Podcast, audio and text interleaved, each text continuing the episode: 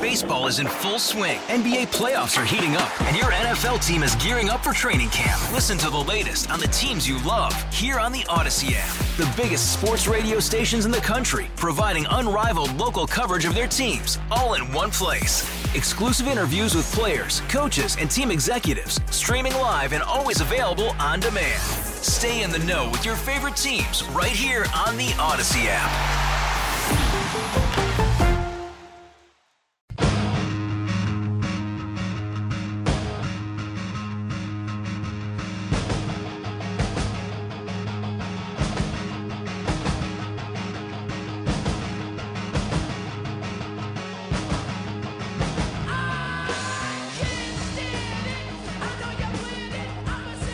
Good afternoon.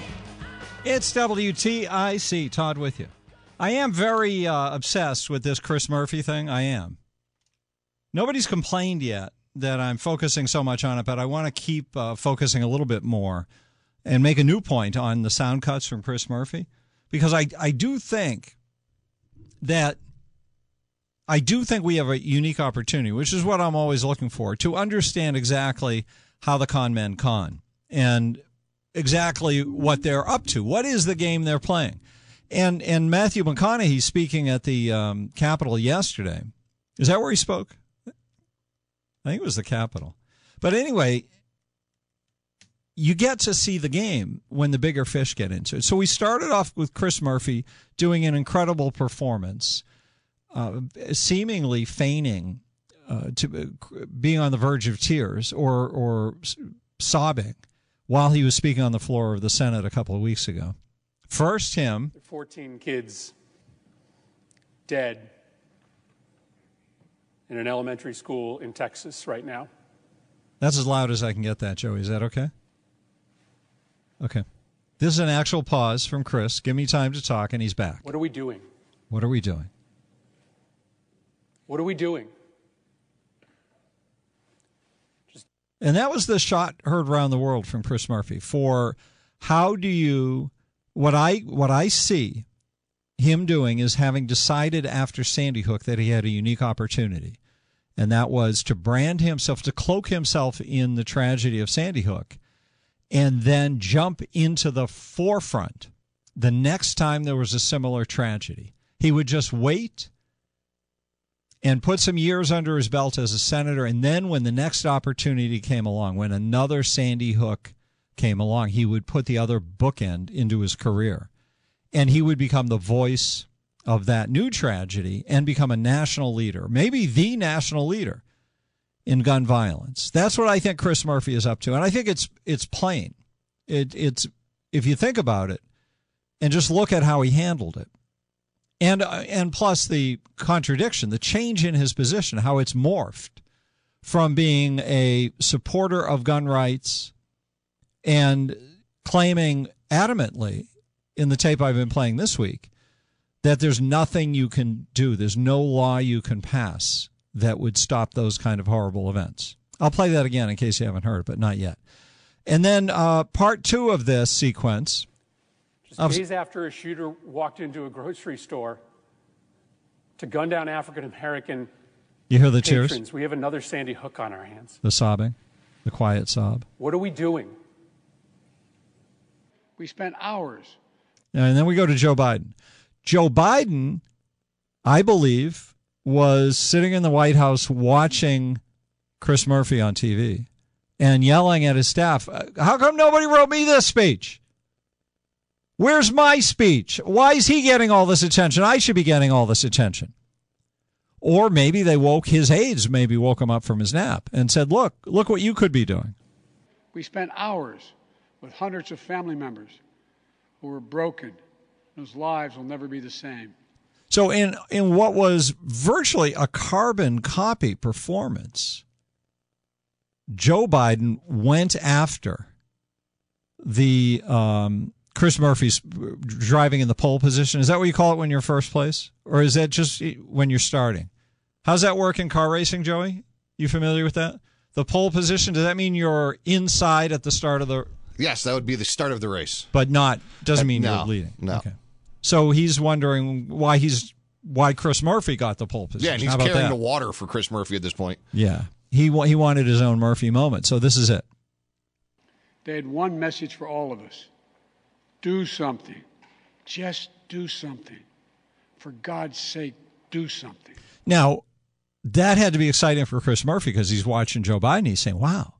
He got his guys to write him a Chris Murphy speech, and it's not even as good. It's a facsimile. Then over in Texas, who's watching all this but Matthew McConaughey? You remember he teased on running for governor this year, but but I, I guess bowed out after realizing it wasn't in the cards. But he, he clearly has politics in his future and on the brain. And he thought he would create his own moment, but he thought he's the best performer, right? This is I'm, I'm imagining him now talking to himself. Well, well, well, God, Matthew, you can do the, you can do this way better than them. You're a professional actor, and they're only amateurs. So he decides to do his own Chris Murphy moment. But McConaughey is, I don't know, he's too slick. I don't think it works. Listen to him. Look, is this cure all? Hell no. But people are hurting. Families are, parents are. And look, as, as, as divided as our country is, this gun responsibility issue is one that we agree on more than we don't. It really is. Look, this should be a, a nonpartisan issue. This should not be a partisan issue. There is not a Democratic or Republican value in one single act of these shooters. It's not. But people in power have failed to act. So we're asking you. And I'm asking you, will you please ask yourselves? Now, McConaughey was right in there in Washington, sticking it in their faces. And he wanted to have it every way. He wanted every, he represented every position in his remarks, every angle. And he spoke like a preacher just to bring in, you know, to capture the religious, religious right at the same time. Can both sides rise above? Can both sides see beyond the political problem at hand and admit that we have a life preservation problem on our hands? Because we got a chance right now to reach for and to grasp a higher ground above our political affiliation. Above. A chance to make a choice that does more than protect your party. A chance to make a choice that protects our country now and for the next generation. We got to take a sober, humble, and honest look in the mirror and re- rebrand ourselves based on what we truly value. What we truly value. We got to get some real courage and honor our immortal obligations instead of our party affiliations. Uh, enough with the counterpunching. Enough of the invalidation of the other side. Let's come to the common table that represents the American people. Find a middle, middle ground, the place where most of us Americans live anyway. All right, that's Matthew McConaughey. Who do you think got, the best of this competition for grabbing the emotional moment of the Uvalde shooting? 860-522-9842. I would say, ironically, Matthew McConaughey, the professional actor, he comes in last place in my book. Do you agree? 860-522-9842. Who's your favorite there? I'm I'm leaning towards Chris Murphy, having done the best job. And it makes sense that a ambitious, driven younger political figure who actually did go through the process of, of healing with the families and coping with the agony with the families from Sandy Hook. So you could see him being in a better position to figure out how to calibrate the message. But I think he did the best.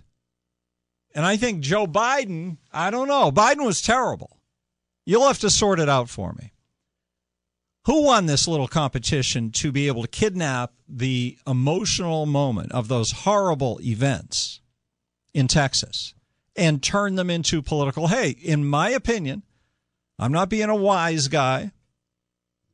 I'm saying what I think is absolutely obvious and true, and that is that when they see an event like this, they see a chance to get ahead. Chris Murphy had a plan and he hatched it beautifully and he is now a national figure on guns and a national figure on kids getting shot in school. He's the expert you want to get on your show. I think. 860-522-9842. Paul and Thomaston. Hi, Paul. Wait a sec. Which one? Oh, did I lock it? It's not. Uh, hello. Okay. Hold on, caller. Sorry about this. We're having a little, just a little challenge, just a minor league challenge. I'll use the right side. Let's see if it works there. Yes, Paul, you're on the air this yeah. time. Sorry about that. State, I want to say a couple of things as a state of Connecticut employee at the Southbury Training School in Southbury, Connecticut. Uh, the it's just unbelievable. Uh, oh, where do I start? What, first of all, I, the, the commercial, Ned's commercial, Ned Lamont's commercial. Mm-hmm. What a Hollywood package, slick, phony job. He obviously had a Hollywood director do it, and is so posed and is sickening. You know, the phony smiles, and and and I'm sure they they had the lighting just right, and we'll do it in the sun. I can imagine the director that Ned, God knows what he had to pay in production costs. He needs to go back to Greenwich, by the pool, and have a Mai Tai and get the hell out of state government. He really. All does. right, move on to and, the uh, the shooting okay. speeches. I, oh, you want to talk about the shooting? Okay, I won't go the. I was going another direction. Okay, Matthew McConaughey grandstanding. He's well, all three star. of them, three grandstanders. Oh, there were three. I missed the other. The president of the United States, Chris Murphy, who the president was ripping oh. off, oh. and Matthew McConaughey sitting in Texas, and he sees those two, and he says, "Wow, this is all you have to do to do politics." Well, I'm a professional actor. I can, I can sling the bull better than them. I don't know what it qualifies an actor to make any kind of speech about anything. All actors do is pretend there's somebody else. Exactly, just like politicians. well said, Todd. Yes exactly. But uh, anyway, um, I, I, will talk about uh, the corruption that I see in the state system another time. Um, but yeah, you want to talk about the gun stuff, and, and I, I, you know, my opinion, I think they should ban all the guns, and just the police and the military should have the friggin' guns. Keep it simple. It works very well in other countries. Australia. Well, oppression works well in other countries too. Like North uh, North Korea works really well. They they've got a yeah, great nuclear uh, program going along, and everybody enjoys starvation and having no freedoms. Should we sacrifice kids' lives so people can have their ah, guns? Those are. Should so. we sacrifice our freedoms so no, that politicians can have more power?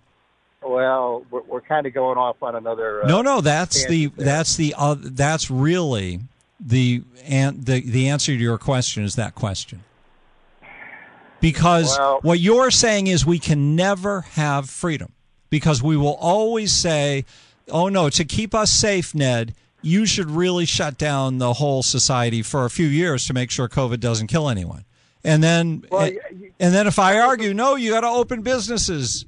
People are starving. Kids need to go to school. They need normalcy in their life. Paul says, oh, you I really want to risk my, their my, lives? My, let me reiterate something I told you a year ago, Tyler, okay. six months ago. My good friend Artie Johnson died because of Ned Lamont's poor infection control. He had a whole year to get it right. But that's the answer to the way, argument you just made. Is when oh, politicians yeah. do things to keep us safe, they kill people. well, he didn't keep us safe. He didn't pay attention. He didn't pay attention to the basics of infection control, and people died because of it. There are certain staff that I work with who have not come back they are still racked with COVID for four or five, exactly. six months. All right, Paul. You, That's my point. Time, That's my point. That's exactly yeah. my point. These people cannot be trusted. 860-522-9842. Who made the best speech? Who is right? Are any of them right? Chris Murphy, Joe Biden, Matthew McConaughey? You agree with any of them? All of them? What? Stay with us. Quick break. WTIC.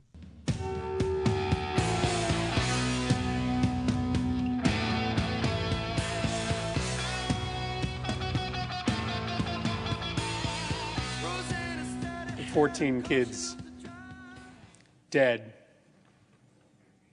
in an elementary school in Texas right now.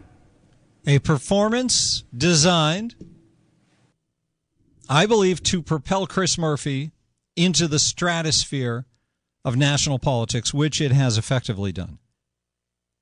Joe Biden gets nervous, makes a similar speech, has his speechwriters write the answer to the Chris Murphy speech, but doesn't quite come off. And, and Matthew McConaughey says, Hey, I'm a better actor than the two of them. Why don't I get into this business right now? Let me just waltz into Congress because they'll do anything for me. I'm a celebrity. It's kind of pathetic, but but the news covers it. They all act like this is important stuff going on instead of a game of uh, charades. Will in Waterbury. Hi, Will. Wait a sec. Wait a sec. Let me try it again. Will, go ahead. Oh, I can hear you now. Yeah, I just want to say it's amazing how you can uh, if I listen to you for two more seconds, you can change my mind about anything. It's it's it's pretty cool. Uh, I initially when I heard you talking about McConaughey and Murphy, my my gut instinct was to say, hey, McConaughey laid it on the thick. McConaughey laid it on the thickest. Yeah. But then I I started thinking about it, and you were like, Murphy nailed it. I mean, Biden isn't even in competition. He can't articulate right. a single word of his own, so he doesn't really count. But I listen. You know, Murphy is one sided. He's he's he's where he's our politician. He's where he's at with his his whole approach. McConaughey, after all of what he said, but I listened to a good portion of it. I listened to through the ears of the ears of a conservative, and mm-hmm. both ways that I listened to it, I could convince myself that he was referring to me. So I, I think that kind of middle of the road. Uh, what, what the reality we both know what, which way he's going with it, but he presents it like, let's just all meet in the middle and talk about this.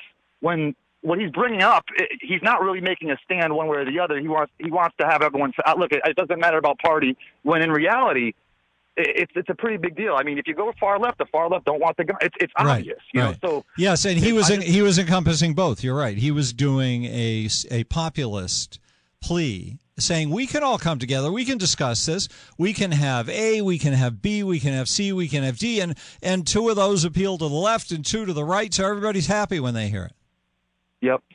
And that to me is just it's, it's horrible. You have to make a stand. You have you have to if you're if you're going to say you don't want the guns, Matt, just say it.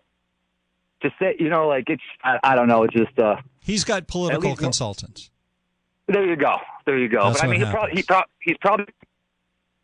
Oh, I'm sorry, Will. You just disappeared on us. Bad signal the whole time, though. Thank you so much for the call. Good to hear from you.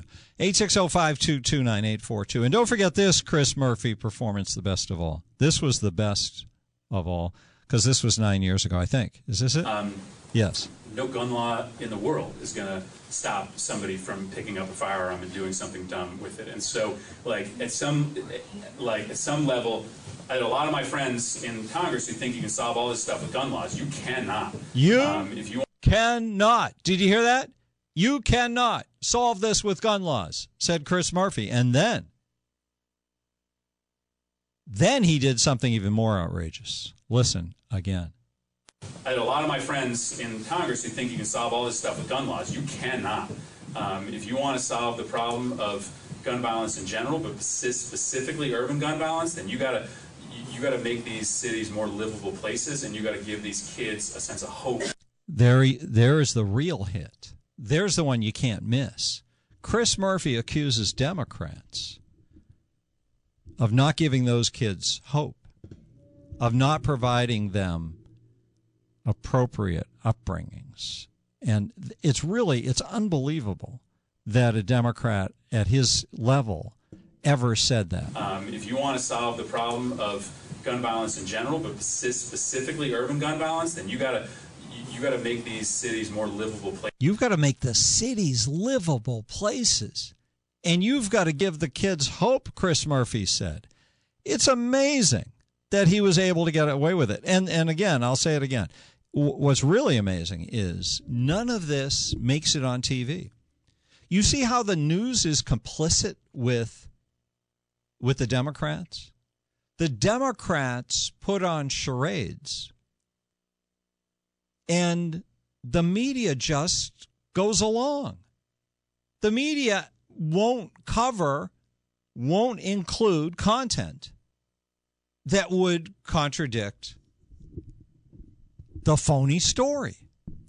So why this piece of tape would make any one show, it seems to me, the hot show for the night. That would be the big show. If they if they played Chris Murphy doing the sob story and then played Chris Murphy saying Um, no gun law in the world is going to stop somebody from picking up a firearm and doing something dumb with it. And so, like at some, like at some level, I had a lot of my friends in Congress who think you can solve all this stuff with gun laws. You cannot.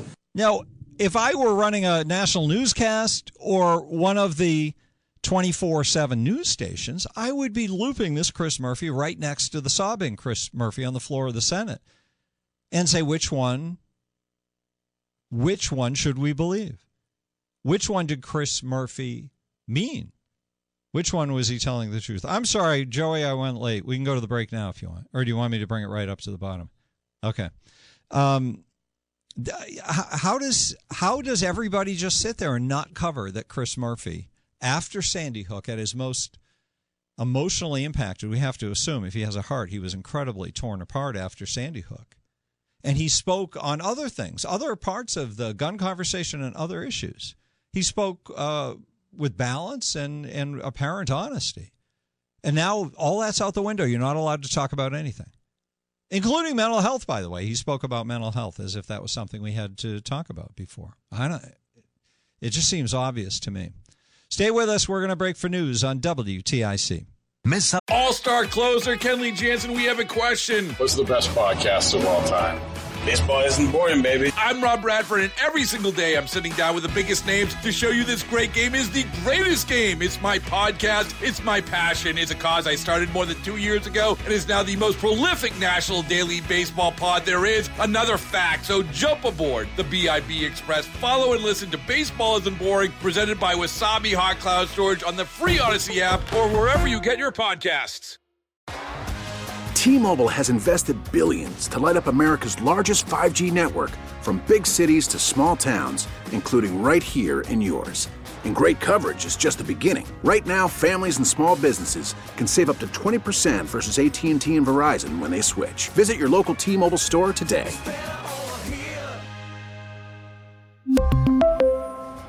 Plan savings with 3 lines of T-Mobile Essentials versus comparable available plans. Plan features and taxes and fees may vary something from the Todd Feinberg Show? Listen to the podcast on WTIC.com slash podcast.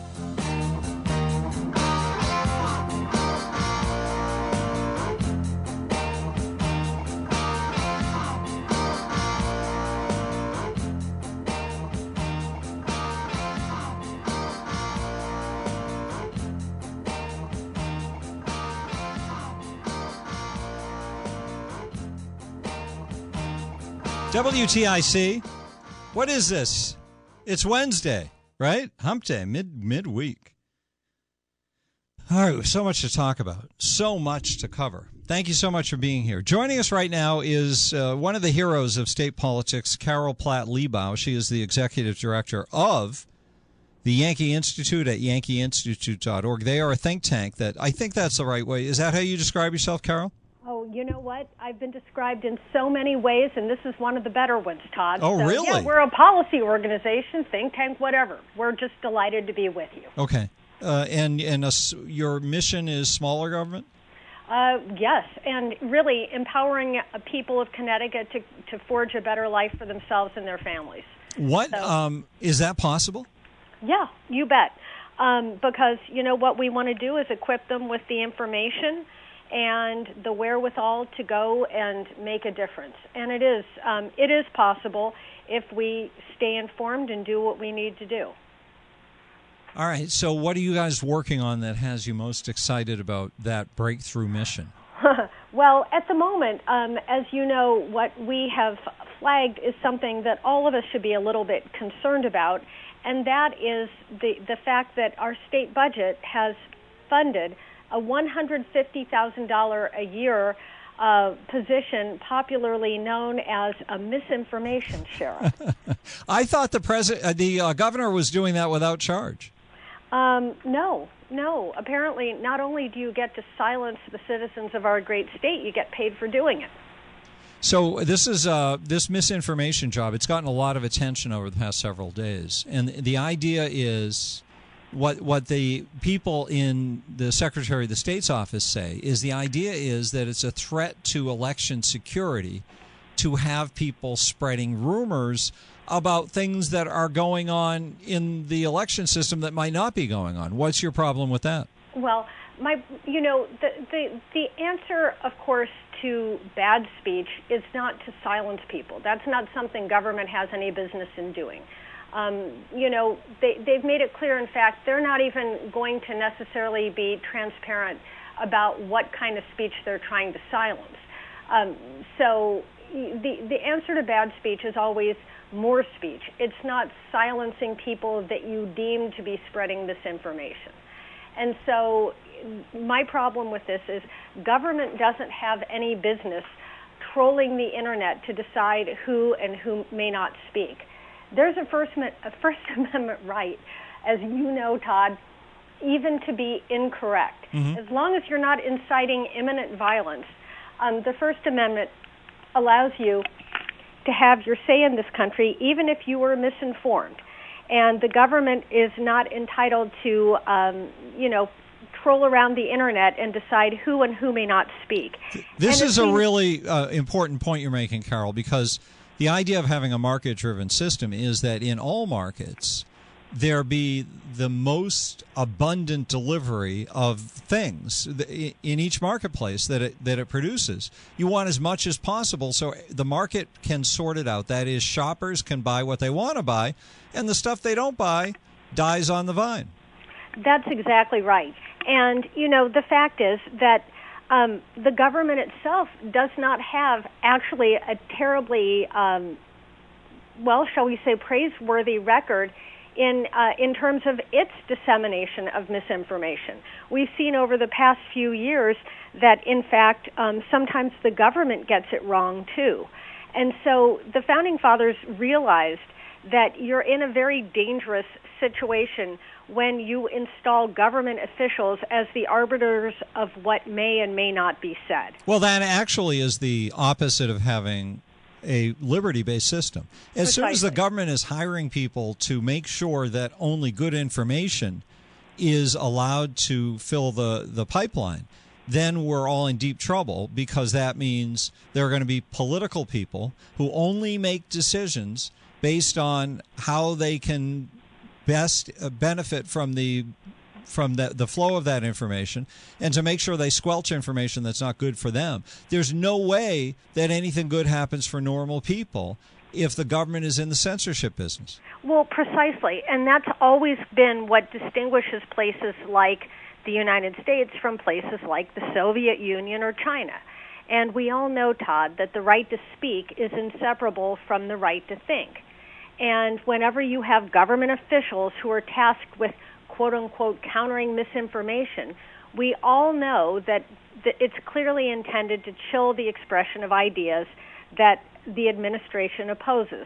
And whether the administration is one that I agree with or the administration is one I disagree with, I don't care. That's not the government's job. And um, and you know the founding fathers clearly understood the danger of having people who were, you know, who had the power of the state monitoring the expression of ideas and jumping in to silence people that were expressing ideas, even if misinformed ideas, that ran counter to the official narrative. That's not what we do here. We do have another problem, though. Uh, particularly, Connecticut is plagued, I think, with a lack of media and the, you know there there are places that have big cities and and those big cities can like New York City has big newspapers that circulate hundreds of thousands of copies every day.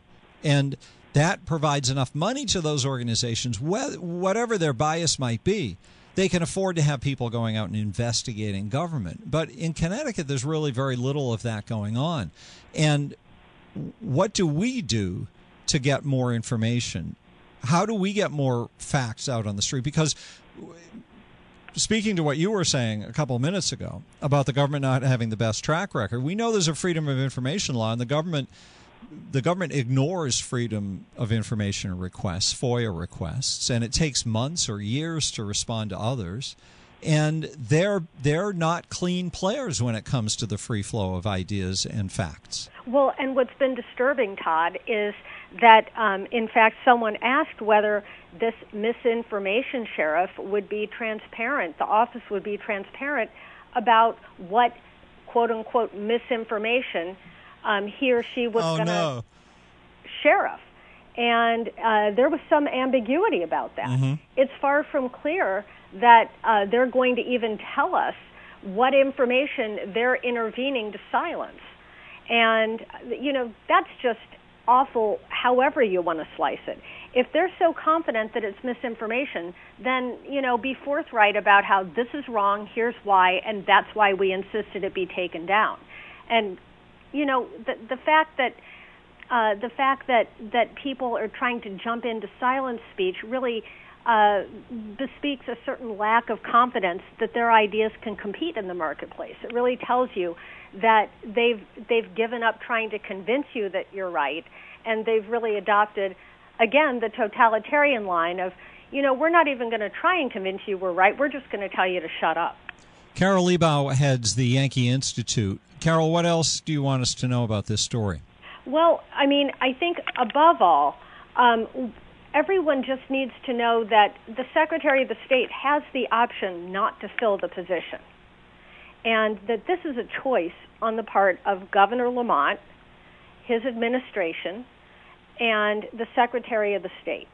And that we should really be looking first to, to ask, you know, to see whether they choose to fill this. And if they do, which is a mistake in and of itself, um, then all of us need to be pressing to make sure that they are very transparent about which speech they are policing. And um, it's my hope that someone will challenge this uh, on the grounds of its unconstitutionality because it is transparently unconstitutional. And are you talking about the state constitution? Well, I mean, the federal constitution as well as applied to the states through the 14th Amendment. And what would how would it violate the the 14th Amendment? Well, it violates the First Amendment, but the First Amendment applies to the states through the, the 14th Amendment. I'm sorry. So you're saying this is a free speech violation because it, it's as soon as as soon as um, as soon as this misinformation sheriff pulls down uh, somebody's um, yeah. you know somebody's work, then they have violated that person's constitutional right to free speech. In the study of power, which really being involved with politics is is learning about how power works. And somebody said to me the other day that um, power is abuse, and I thought that was a really interesting eh, definitionally. And I, I pondered it for a couple of days, and, and I thought, you know, that's really true because the nature of power is to be able to force things. That one pursues power, so one can force things to happen that other people don't want to happen.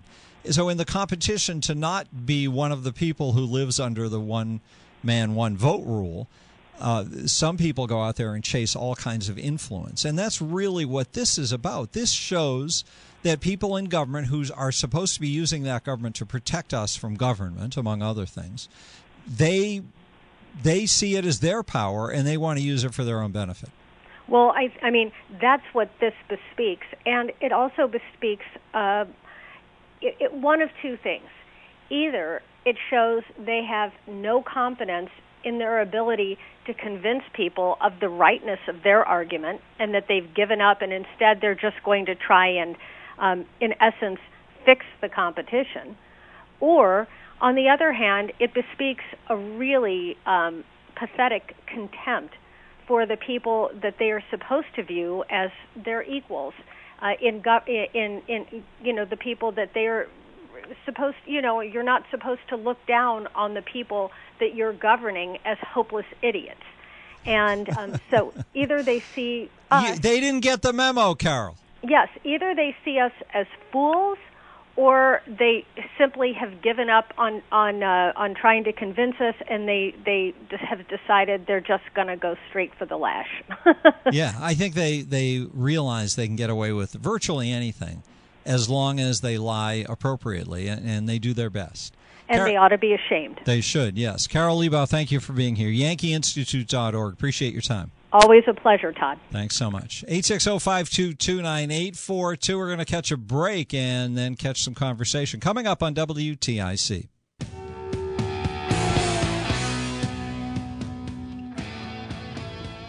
Yeah, good afternoon.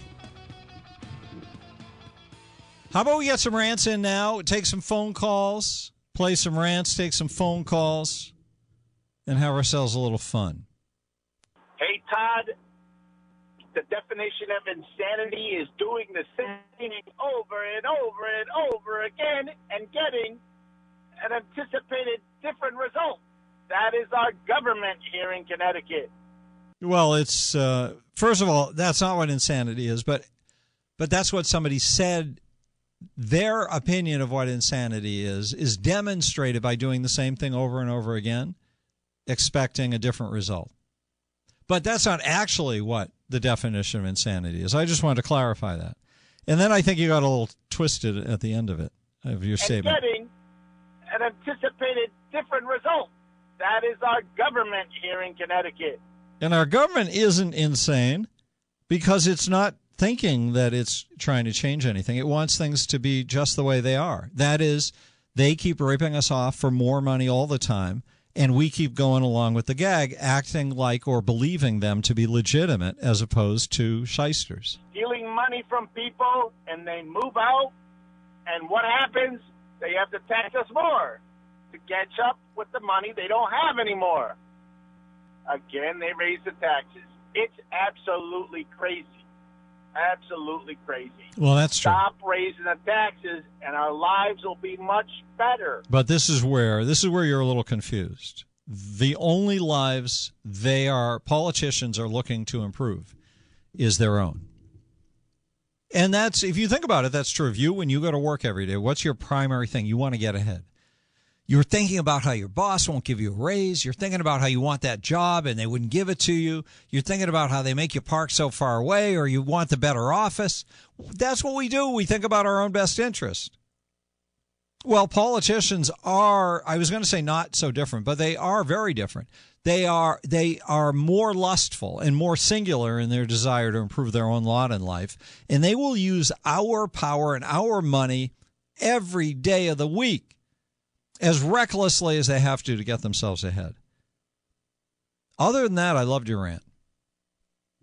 Hello, Todd. This is Abraham from Forestville. Abraham! Uh, I happen to be listening to your podcast, and uh, I was listening in the middle of the night. I kind of have the bad habit of listening to things in the middle of the night while I'm half asleep. That's but not a bad habit. awake when I heard the term racism is a public health crisis. Ah. Very disturbing. It just so happens that I was perusing uh, the city of Bristol's website and I saw that they had a diversity council.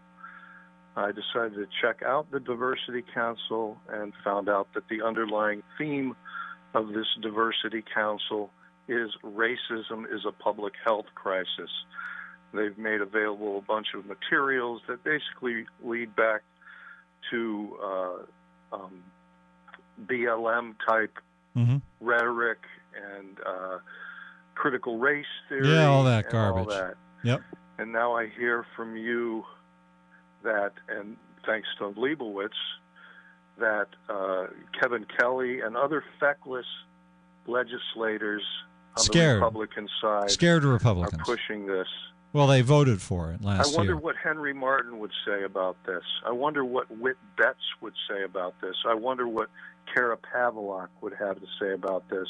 I wonder what Jeff Caggiano would have to say about this. And that's all I've got to say. I'm going to go try and get some sleep. Sounds like sounds like his life is not going so well, or he just needs a lot more sleep. It's- he sounds sad, and I understand when you hear about things like that, it, it, it can be sad. Let's see if the um, if the ride home is also in a in a sad state of mind. We'll check in with Mark Christopher, who's never sad. He is always pumped in the BPS Lawyers Traffic Center, ready to deliver. Hey there, Mark. All star closer Kenley Jansen, we have a question. What's the best podcast of all time?